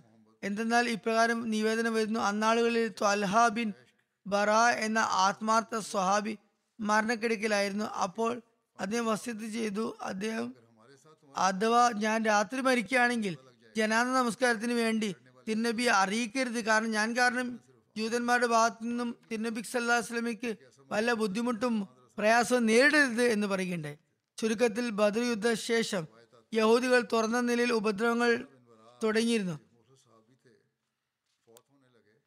മദീനയിലെ യഹൂദികളിൽ ഏറ്റവും ശക്തരും ധീരരും ബനു കൈനക്കാരായിരുന്നതിനാൽ അവരുടെ ഭാഗത്തു നിന്നായിരുന്നു ഏറ്റവും ആദ്യം ഉടമ്പടി ലംഘനം നടന്നത്. ചരിത്രകാരന്മാർ ഇപ്രകാരം രേഖപ്പെടുത്തുന്നു. തിരുനബി സല്ലല്ലാഹു അലൈഹി സ്വലമിക്കും ജൂതന്മാർക്കും ഇടയിൽ ഉണ്ടായിരുന്ന ഉടമ്പടിയെ ഏറ്റവും ആദ്യം ലംഘിച്ചത് ബനു കെനിക്ക തന്നെയായിരുന്നു. അവർ ഒരുപാട് കുൽസിത പ്രവർത്തനങ്ങൾ നടത്തി. തുറന്ന നിലയിൽ വെറുപ്പും വിദ്വേഷവും പ്രകടിപ്പിച്ചു. വാഗ്ദാന ലംഘനങ്ങൾ നടത്തി. എന്നാൽ ഇങ്ങനെയൊക്കെ ആയിരുന്നിട്ടും മുസ്ലിങ്ങൾ തങ്ങളുടെ യജമാന പ്രഭുവിന്റെ നിർദ്ദേശമനുസരിച്ച് എല്ലാ തരത്തിലും ക്ഷമ പ്രകടിപ്പിച്ചു. സ്വന്തമായി ഒന്നിനും തുടക്കം കുറിച്ചില്ല. എന്നാൽ ഹദീസിൽ വന്നിരിക്കുന്നത് യഹൂദികളുമായി ഉണ്ടായിരുന്ന ഉടമ്പടിക്ക് ശേഷം റസൂലുല്ലാ സല്ലാഹു അലിസ്ലം യഹൂദികളെ പ്രത്യേകമായി പരിഗണിച്ചിരുന്നു. അവരുടെ ഭാഗത്തു നിന്നും ശത്രുതാപരമായ പെരുമാറ്റം ആയിരുന്നു ഉണ്ടായിരുന്നെങ്കിൽ തിരുനബിയുടെ ഭാഗത്ത് നിന്നും അവരോട് സൽപെരുമാറ്റമായിരുന്നു ഉണ്ടായിരുന്നത്.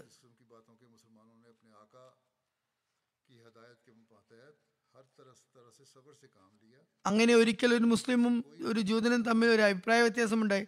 യഹൂദി ഹജത് മൂസയെ സകല പ്രവാചകന്മാരെക്കാളും ശ്രേഷ്ഠനാണെന്ന് വാദിച്ചു. സഹാബിക്ക് അത് കേട്ട് ദേഷ്യം വന്നു.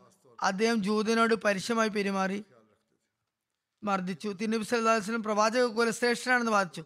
തിരുനബി വസല്ലമക്ക് അക്കാര്യം അറിയാനിടയായപ്പോൾ തിരുനബി നീരസപ്പെടുകയും ആ സഹാബി ഗുണദോഷിക്കുകയും അള്ളാഹുവിന്റെ പ്രവാചകന്മാർക്കിടയിൽ ഒരാൾക്ക് മറ്റൊരാളുടെ മേൽ ശ്രേഷ്ഠത കൽപ്പിക്കുന്നത് താങ്കളുടെ ജോലിയല്ല എന്ന് പറയുകയും ചെയ്തു. അതുപോലെ മൂസ അലി ഇസ്ലാമിന് ഉണ്ടായിരുന്ന ഒരു ഭാഗിക ശ്രേഷ്ഠത വിവരിച്ചുകൊണ്ട് ആ ജൂതനെ സമാശ്വസിപ്പിച്ചു. എന്നാൽ ഇത്തരം അനുഭാവപൂർണമായ പെരുമാറ്റമുണ്ടായിട്ടും ജൂതന്മാർ ദ്രോഹ പ്രവർത്തനങ്ങളിൽ മുന്നേറിക്കൊണ്ടിരുന്നു. അവസാനം ജൂതന്മാരുടെ ഭാഗത്തു നിന്ന് തന്നെ യുദ്ധത്തിന് ഒരു തുടക്കം കുറിച്ചു. അവരുടെ ഹൃദയങ്ങളിൽ ഉണ്ടായിരുന്ന വിദ്വേഷം അവർക്ക് അടക്കി നിർത്താനില്ല. ഒരിക്കൽ ഒരു മുസ്ലിം സ്ത്രീ ഒരു ജൂതന്റെ കടയിൽ ചെന്നു. ചന്തയിൽ പോയി ചില സാധനങ്ങൾ വാങ്ങിക്കുകയായിരുന്നു. അതിന്റെ വിശദാംശങ്ങൾ ഞാൻ ഇവിടെ പറഞ്ഞതാണ്. ചില ദുർഭകരായ യഹൂദികൾ ആ കടയിൽ ഇരിക്കുന്നുണ്ടായിരുന്നു അവർ ആ സ്ത്രീ വളരെ മോശമായ നിലയിൽ ശല്യം ചെയ്യാൻ തുടങ്ങി. ആ കടക്കാരൻ തന്നെയും അവരെ ഉപദ്രവിച്ചു. അവരുടെ കീഴ്മുണ്ടിന്റെ അടിഭാഗത്ത് അവർ അറിയാതെ നിലയിൽ മുള്ളുകൊണ്ടോ മറ്റോ കൊളുത്തി അത് അവരുടെ പുറം ഭാഗത്ത് വസ്ത്രത്തിൽ തൂക്കിയിട്ടു. അവസാനം ആ സ്ത്രീ അവരുടെ ശല്യം സഹിക്കുമായത് അവിടെ നിന്ന് എഴുന്നേറ്റ് പോകാൻ തുനിഞ്ഞപ്പോൾ അവർ വ്യവസ്ഥയായി അതുകൊണ്ട് ആ യഹൂദി കച്ചവടക്കാരനും കൂട്ടാളികളും ഉറക്കാട്ടഹസിച്ചു ആ മുസ്ലിം സ്ത്രീ ലജ്ജിതയാകുകയും സഹായത്തിനെ അലമുറ കൂട്ടുകയും ചെയ്തു. യാദൃശ്ചികമായി ഒരു മുസ്ലിം അതിനടുത്ത് തന്നെ ഉണ്ടായിരുന്നു. അയാൾ അവിടെ ഓടിയെത്തുകയും അപ്പോൾ ഉണ്ടായ അടിപിടിയിൽ യഹൂദി കച്ചവടക്കാരൻ വധിക്കപ്പെടുകയും ചെയ്തു. ശേഷം നാല് ഭാഗത്തു നിന്നും ആ മുസ്ലിമിന് നേരെ വാൾ പ്രയോഗം നടന്നു. ആർജവം കാണിച്ച് മുസ്ലിം സംഭവ സ്ഥലത്ത് തന്നെ വധിക്കപ്പെട്ടു. മുസ്ലിങ്ങൾക്ക് ഈ സംഭവത്തെക്കുറിച്ച് വിവരം ലഭിച്ചപ്പോൾ അവർക്കുണ്ടായിരുന്ന വർഗസ്നേഹം കാരണത്താൽ അവരുടെ കണ്ണുകളിൽ ചോര പൊടിഞ്ഞു. മറുഭാഗത്ത് യഹൂദികൾ ഈ സംഭവത്തെക്കുറിച്ച് വിവരം ലഭിച്ചപ്പോൾ അവർ ഉണ്ടായിരുന്ന വർഗസ്നേഹം കാരണത്താൽ അവരുടെ കണ്ണുകൾ ചോര പൊടിഞ്ഞു മറുപാതി യോധികൾ ഈ സംഭവത്തെ യുദ്ധത്തിന് കാരണമാക്കാൻ ആഗ്രഹിച്ചു. അവർ ആളുകളെ ഒരുമിച്ച് കൂട്ടുകയും ഒരു വൻ ജനാവലി സംഘടിപ്പിക്കുകയും ചെയ്തു. തിരുനബി സല്ലാ അലൈഹി വസല്ലമയ്ക്ക് അതിനെക്കുറിച്ച് അറിവ് ലഭിച്ചപ്പോൾ വനു കയൻകായയുടെ പ്രമാണിമാരെ വിളിച്ചു കൂട്ടുകയും ഈ രീതി ശരിയല്ലെന്ന് ഉപദേശിക്കുകയും ചെയ്തു. നിങ്ങളുടെ രീതി നോക്കുക എങ്ങനെയാണ് തിരുനബി സല്ലാഹു അലൈഹി സ്വലം ഈ പ്രശ്നം ഒതുക്കാൻ ശ്രമിച്ചതെന്നും വിലയിരുത്തുക. ഈ ദ്രോഹങ്ങൾ നിർത്തലാക്കാനും ദൈവത്തെ ഭയക്കാനും തിരുനബി സല്ലല്ലാഹു അലൈഹി വസല്ലം അവരെ ഉപദേശിക്കുകയുണ്ടായി. എന്നാൽ അവർ ഖേദം പ്രകടിപ്പിക്കുകയോ ലജ്ജിക്കുകയോ മാപ്പിന് അപേക്ഷിക്കുകയോ ചെയ്യുന്നതിന് പകരം ധിക്കാരപരമായ മറുപടിയാണ് നൽകിയത്. അതായത് വളരെ ധാർഷ്ട്യത്തോടെയും അനുസരണക്കേടോടെയും മറുപടി നൽകി. അതായത് ബദറിന്റെ വിജയത്തിൽ അഹങ്കരിക്കേണ്ട എന്നും ഞങ്ങളുമായി പോരിടുകയാണെങ്കിൽ യോദ്ധാക്കൾ എങ്ങനെയുള്ളവരാണെന്ന് നിങ്ങൾക്ക് മനസ്സിലാകുന്നതാണെന്നും ഭീഷണി മുഴക്കുകയുണ്ടായി.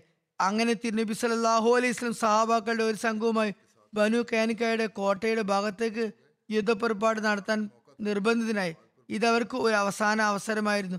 തങ്ങളുടെ ചെയ്തികളിൽ അവർ ഖേദിക്കുകയും ലജ്ജിക്കുകയും തിരുനബി സല്ലാഹു അലൈഹി സൈനിക നീക്കം നടത്തിയപ്പോൾ അവർ മാപ്പ് അപേക്ഷിക്കുകയും ചെയ്തിരുന്നെങ്കിൽ അക്കാര്യങ്ങൾ അവിടെ അവസാനിച്ചേനെ. എന്നാൽ അവർ യുദ്ധത്തിന് വേണ്ടി ആയിരുന്നു താല്പര്യം പ്രകടിപ്പിച്ചത്. അങ്ങനെ പോർവിളി ഉണ്ടായി. ഇസ്ലാമിന്റെ ജൂതന്മാരുടെ സൈന്യങ്ങൾ പരസ്പരം നേരിടാൻ തയ്യാറായി.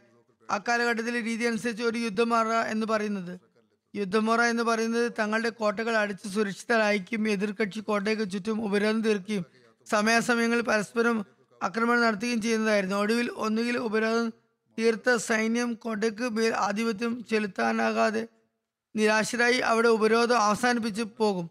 അങ്ങനെ വന്നാൽ കോട്ടക്കകത്തുള്ളവരുടെ വിജയമായി അത് ഗണിക്കപ്പെടും. അല്ലെങ്കിൽ കോട്ടക്കകത്തുള്ളവർ കൂടുതൽ സംഘർഷത്തിന് ശക്തരായിക്കൊണ്ട് കോട്ടവാതിലുകൾ തുറന്നുകൊണ്ട് എതിർ കക്ഷികൾക്ക് മുന്നിൽ അടിയറവ് പറയുമായിരുന്നു. ആ അവസരത്തിലും ബനു കൈൻക ആ ഒരു രീതിയാണ് അവലംബിച്ചത്. അവർ കോട്ടയ്ക്കകത്ത് വാതിലുകൾ അടച്ചിരുന്നു. വിശ്വാസം അവരുടെ അവരെ വളഞ്ഞു ഉപരോധിച്ചു. പതിനഞ്ച് ദിവസത്തോളം അവസാനം ബനു കൈനിക്കയുടെ എല്ലാ ശക്തിയും ക്ഷയിക്കും അഹങ്കാരമില്ലാതെയും ചെയ്തപ്പോൾ അവർ ഒരു നിബന്ധനയോടെ തങ്ങളുടെ കോട്ടവാതികൾ തുറന്നു. അതായത് ഇവിടെയുള്ള സ്വത്തും മുതലുകളും എല്ലാം മുസ്ലിങ്ങളുടെ തന്നെ. എന്നാൽ അവരുടെ ജീവനോ ഭാര്യ മക്കളോ മുസ്ലിങ്ങൾക്ക് അവകാശമായി ലഭിക്കുന്നതല്ല. തിരുനബി സല്ലാഹു അലൈഹി സ്വലം ആ നിബന്ധന അംഗീകരിച്ചു. മൂസയുടെ ശരീരത്തനുസരിച്ച് അവരെല്ലാവരും വധശിക്ഷയ്ക്കായിരുന്നു അർഹർ.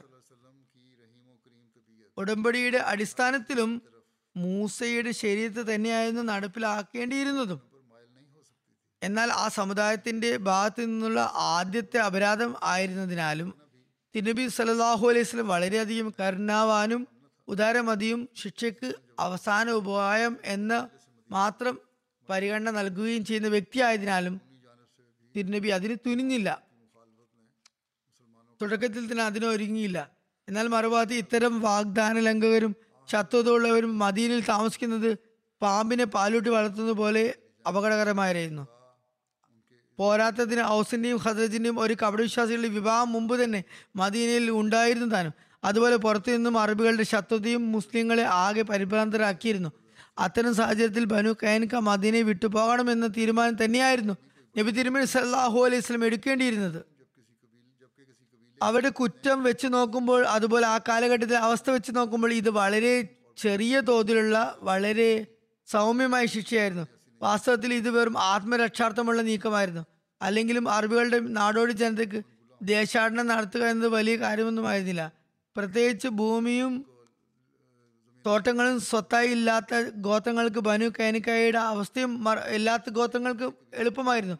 ബനു കൈനിക്ക് മാത്രം ഒരു ഗോത്രമായിരുന്നു. ബനു കൈക്കയുടെ അവസ്ഥ മറിച്ചായിരുന്നില്ല. അവർക്ക് ഒരു സ്ഥാവര സ്വത്തും കൂടെ കൊണ്ടുപോകാൻ പറ്റാത്തതായ സ്ഥിരമായ സ്വത്തും ഉണ്ടായിരുന്നില്ല. അവർ കൃഷി ഭൂമിയെയോ അതുപോലുള്ള സ്വത്തുക്കളെയോ ആശ്രയിക്കുന്നവരുമായിരുന്നില്ല. അതുപോലെ തന്നെ മുഴുവൻ ഗോത്രത്തിനും വളരെ സമാധാന അന്തരീക്ഷത്തിൽ ഒരിടത്തു നിന്ന് മറ്റൊരിടത്തേക്ക് പോകാനുള്ള അവസരം അവർക്ക് നൽകപ്പെട്ടിരുന്നു. അങ്ങനെ ബനു കൈൻക വളരെ സമാധാനപൂർവം മദീന വിട്ട് സിറിയയിലേക്ക് പോയി. അവരുടെ മുൻ മേൽനോട്ടം വഹിക്കാനും വേണ്ട വിധം അത്യാവശ്യ സജ്ജീകരണങ്ങൾ നടത്തുവാനും തിരുനബി സല്ലാഹു അലൈഹി വസല്ലം തന്റെ സാബി വര്യനായ ഉബാദ ബിൻ സാമിത്തിനെ ഏൽപ്പിച്ചിട്ടുമുണ്ടായിരുന്നു. അദ്ദേഹം അവരുടെ സഖ്യകക്ഷിയിൽപ്പെട്ട ആളായിരുന്നു. അങ്ങനെ ഉബാദ ബിൻ സാമിത്ത് കുറച്ചു ദൂരം ബനു കൈൻകായോടൊപ്പം സഞ്ചരിക്കുകയും അവരെ സുരക്ഷിതരായി യാത്ര അയച്ചുകൊണ്ട് തിരികെ വരികയും ചെയ്തു.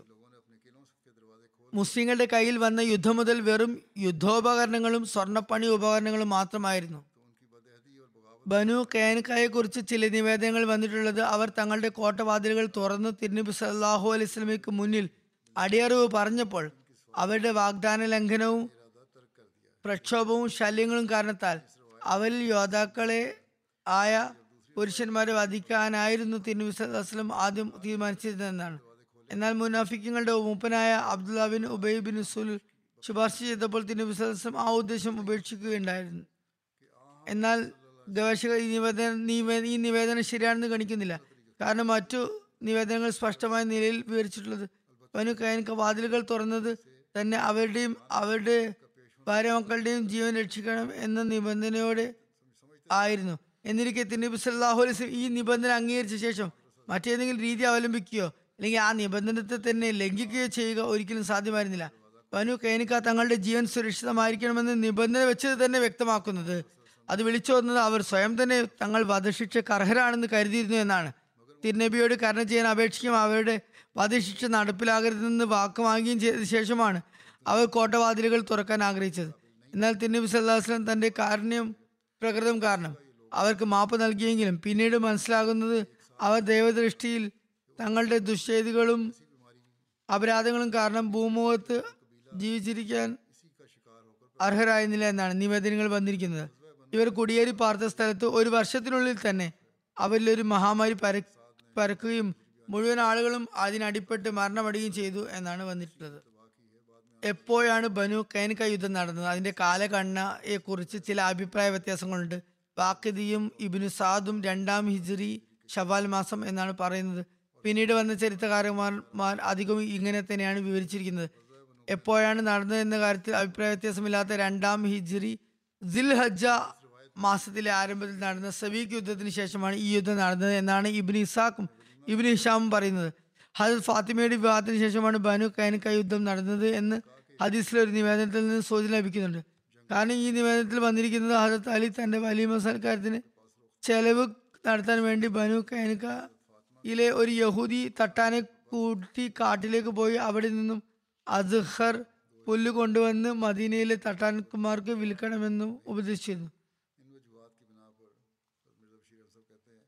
അതിൽ നിന്ന് തെളിയുന്നത് പൊതുവെ ചരിത്രകാരന്മാർ അഭിപ്രായപ്പെടുന്നത് പോലെ സുൽഹിജ രണ്ടാം ഹിജ്രി ഹജരത്ത് ഫാത്തിമയെ വിവാഹം കഴിച്ചു കൊണ്ടുപോകുമ്പോൾ ബനു കേൻക മദീനയിൽ തന്നെ ഉണ്ടായിരുന്നു എന്നാണ്. ഈ കാരണങ്ങളാൽ തന്നെ മിർസ ബഷീർ അമുസബ് എഴുതുന്നു ബനു കേൻക യുദ്ധത്തെ ഞാൻ സബീഖ് യുദ്ധത്തിനും ഹജരത്ത് ഫാത്തിമയുടെ വിവാഹത്തിന് ശേഷം ഹിജ്ര വർഷം രണ്ട് രണ്ടിന്റെ അന്ത്യപാദത്തിലാണ് വെച്ചിട്ടുള്ളത്. ഈ അവസരത്തിൽ മറ്റൊരു കാര്യം കൂടി പറയുന്നത് പ്രയോജനകരമായിരിക്കും. ബനു കൈനക്ക യുദ്ധത്തിന്റെ കാരണം വിവരിച്ചുകൊണ്ട് മിസ്റ്റർ മാർഗോലീസ് അതിവിചിത്രമായ ഒരു കാര്യം തന്റെ ഭാഗത്തു നിന്നും അവതരിപ്പിക്കുന്നുണ്ട്. അതേക്കുറിച്ച് ഒരു നിവേദനത്തിലും സൂചന പോലും ലഭിക്കുന്നില്ല. ബുഖാരിയിൽ ഒരു നിവേദനത്തിൽ വന്നിരിക്കുന്നു ഹംസ ആദ്യം മദ്യലഹരിയിൽ ഹസരത്ത് അലിയുടെ ഓട്ടകത്ത് വസിച്ചിരുന്നു. അത് ബദർ യുദ്ധത്തിൽ അദ്ദേഹത്തിന് യുദ്ധം മുതലായി ലഭിച്ചതായിരുന്നു. ആ സമയത്ത് മദ്യം ഹറാമായിരുന്നില്ല. ഈ ഒറ്റപ്പെട്ട സംഭവത്തെ യാതൊരു ചരിത്ര പ്രമാണവും ഉദ്ധരിക്കാതെ ബനു യുദ്ധവുമായി ബന്ധപ്പെടുത്തിക്കൊണ്ട് മിസ്റ്റർ മാർഗലീസ് ഇപ്രകാരം എഴുതുന്നു. തിരുനബി സല്ലല്ലാഹു അലൈഹി വസല്ലം ബനു കൈൻക ഗോത്രത്തിനുമേൽ കടന്നാക്രമണം നടത്തിയതിന് കാരണം അതിൽ നിന്ന് ലഭിക്കുന്ന യുദ്ധം മുതൽ മുഖേന ഹജരത്ത് അലിയുടെ ഈ പറഞ്ഞ നഷ്ടം പരിഹരിക്കാനായിരുന്നു. വെറും അടിസ്ഥാനരഹിതമായ കാര്യമാണിത്. ചരിത്ര രചനയിൽ ഇത്തരമൊരു ധാർഷ്ട്യത്തിന് മറ്റൊരു ഉദാഹരണവും ലഭിക്കുന്നതല്ല. തുടർന്ന് ഈ കാര്യം തന്റെ ഭാഗത്തു നിന്ന് ഊഹിച്ച് കൂട്ടിച്ചേർത്തതാണ് എന്നാണ് മിസ്റ്റർ മാർഗ്ലീസ് ഏറ്റു പറയുന്നത് അതാണ് അതിന്റെ രസം. അതിന്റെ റെഫറൻസുകളൊന്നും തന്നെ ലഭിച്ചിട്ടില്ല. കാരണത്താലായിരിക്കും ഇങ്ങനെ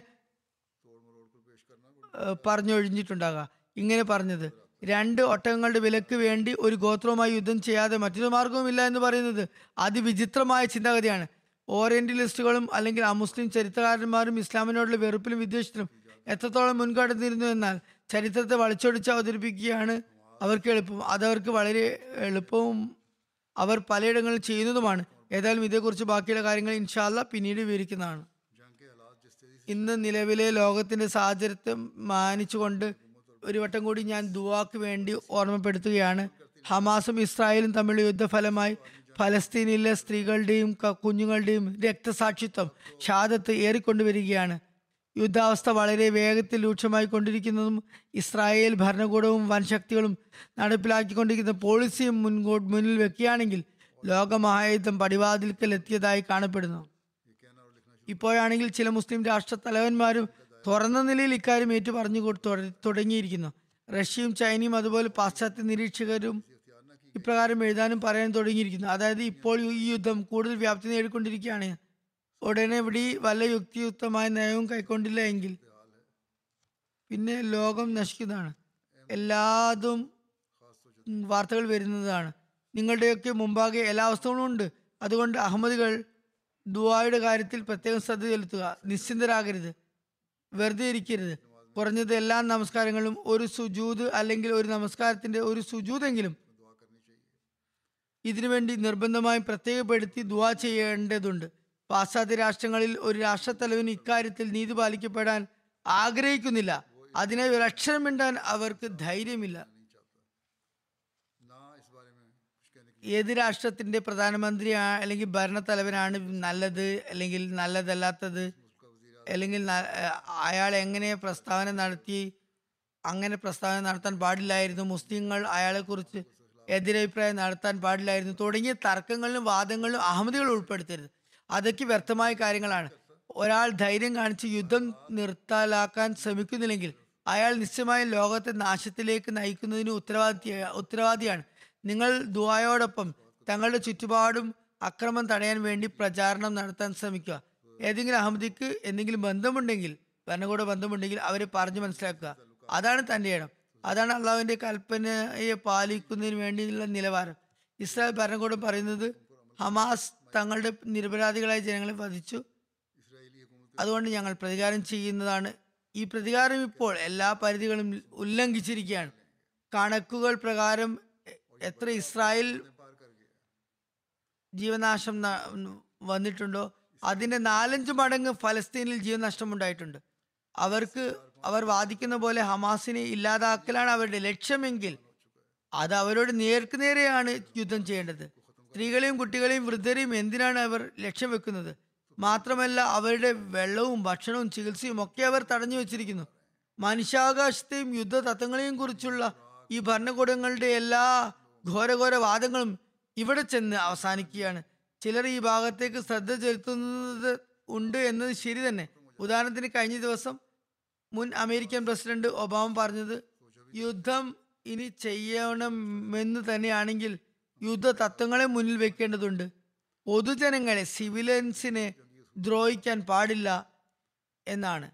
യു എൻ സെക്രട്ടറി ജനറൽ ഐക്യരാഷ്ട്ര സഭ- സെക്രട്ടറി ജനറൽ സാഹിബ് ഇപ്രകാരം പ്രസ്താവിക്കുകയുണ്ടായി. അത് കേട്ട് ഇസ്രായേൽ ഭരണകൂടം അലമുറകൂട്ടി. ലോകത്തുള്ള മറ്റ് സമാധാനത്തിന്റെ വക്താക്കൾ അവർ തങ്ങൾ ഏറ്റവും വലിയ സമാധാനത്തിന്റെ ധ്വജവാഹകരാണെന്നും സംസ്ഥാപകരാണെന്നുമൊക്കെയാണ് നടിക്കുന്നത്. അല്ലെങ്കിൽ പീസ് ചാമ്പ്യൻ എന്നാണ് അവർ കരുതുന്നത്. സെക്രട്ടറി ജനറലിന്റെ പ്രസ്താവനയെ പിന്തുണച്ചുകൊണ്ട് അവരൊന്നും തന്നെ പറഞ്ഞില്ലെന്ന് മാത്രമല്ല അതിനോട് നീരസവും അനിഷ്ടവും വൈമനസ്യം പ്രകടിപ്പിക്കുകയാണ് ചെയ്തത്. ഏതായാലും സ്ഥിതിഗതികൾ വളരെ ഗുരുതരമായിക്കൊണ്ടിരിക്കുകയാണ്. കൂടുതൽ അപകടകരമായി മുന്നേറിക്കൊണ്ടിരിക്കുകയാണ്. പാശ്ചാത്യ മാധ്യമങ്ങളാകട്ടെ ഒരു ഭാഗത്തു നിന്നുള്ള വാർത്തകൾ മാത്രം ഊതിപ്പെരിപ്പിച്ച് കാണിക്കുന്നു. മറുഭാഗത്തുള്ള വാർത്തകൾ ഒരു മൂലയിൽ മാത്രം ഒതുക്കുന്നു. ഉദാഹരണത്തിന് കുറച്ച് നാളുകൾ മുമ്പ് അഭയാർത്ഥികളായ സ്ത്രീകളിൽ ഒരു സ്ത്രീയുടെ വാർത്ത വന്നത് ജയിലിൽ തന്നോട് നല്ല നിലയിലായിരുന്നു പെരുമാറ്റമുണ്ടായിരുന്നത് എന്നാണ്. ആ വാർത്ത ഒരു കോണിൽ നൽകി. എന്നാൽ ഹമാസിന്റെ തടങ്കൽ നരകമാണെന്നും മറ്റൊരു വാർത്ത അത് പ്രധാന മെയിൻ ഹെഡിംഗ് ആയി പ്രധാന ശീർഷകമാക്കി വിപുലമായി പ്രസിദ്ധീകരിക്കുകയാണ് അവർ ചെയ്തത്. എല്ലാ സ്ഥിതിഗതികളും മുന്നിൽ വെക്കുകയാണ് നീതിയുടെ തേട്ടം. ആരാണ് അക്രമി? ആരാണ് ആക്രമിക്കപ്പെടുന്നത് അഥവാ പീഡിതൻ എന്ന് ലോകം സ്വയം തീരുമാനിക്കട്ടെ. അതുപോലെ ഈ യുദ്ധം എത്രമാത്രം അനുവദനീയമാണ്? അനുവദനീയമല്ല. ഇത് എവിടെ ചെന്ന് അവസാനിക്കും? എന്നൊക്കെ അവർ തന്നെ തീരുമാനിക്കട്ടെ. ആയതിനാൽ എല്ലാ സ്ഥിതിഗതികളും മുന്നിൽ വരേണ്ടതുണ്ട്. ഒരു ഭാഗത്തു നിന്നുള്ള അഭിപ്രായം മാത്രമായി ഒതുങ്ങരുത്. ഏതായാലും നമ്മൾ ദുബായിയുടെ ഭാഗത്തേക്ക് വളരെയധികം ശ്രദ്ധിക്കേണ്ടതുണ്ട്. അതിക്രമങ്ങൾ അവസാനിപ്പിക്കാൻ സ്വന്തം പരിധിയിൽ പരിശ്രമിക്കേണ്ടതുമുണ്ട്. ദ്വായും ചെയ്യണം. മുസ്ലിങ്ങളായ പീഡിതർക്ക് വേണ്ടിയും മുസ്ലിം ഭരണകൂടങ്ങൾ ഒരു സമഗ്രവും ഫലപ്രദവും ദൂരവ്യാപക ഫലമുളവാക്കുന്നതുമായ പദ്ധതി അവർക്ക് ആസൂത്രണം ചെയ്യാനാകുന്നതിന് വേണ്ടി ദ്വാ ചെയ്യണം. മുസ്ലിങ്ങളുടെ പ്രയാസങ്ങൾ ദൂരീകരിക്കപ്പെടാൻ നമ്മൾ പ്രത്യേകം ഹൃദയവേദന ഉള്ളവരായിരിക്കണം. നമ്മൾ ഹജത് മസീമുദ്ദീൻ ഇസ്ലാമിനെ അംഗീകരിക്കുന്നവരാണ്. അദ്ദേഹമാകട്ടെ പൊതു മുസ്ലിങ്ങളുടെ ഭാഗത്തു നിന്നും തുടർച്ചയായി പ്രയാസങ്ങൾ സൃഷ്ടിക്കപ്പെട്ടിട്ടും തന്റെ മനോവികാരം ഇപ്രകാരമാണ് പ്രകടിപ്പിച്ചത്. പറയുന്നു എന്റെ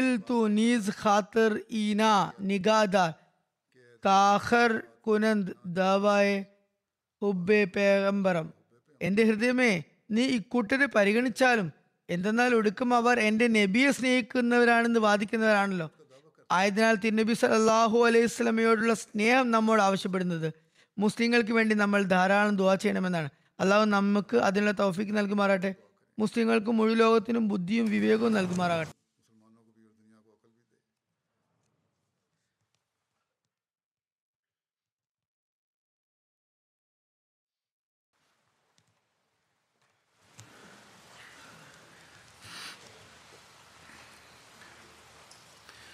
الحمد لله الحمد لله نحمده الحمد لله نحمده ونستعينه ونستغفره ونؤمن به ونتوكل عليه ونعوذ بالله من شرور أنفسنا ومن سيئات أعمالنا. من يهده الله فلا مضل له ومن يضلل فلا هادي له.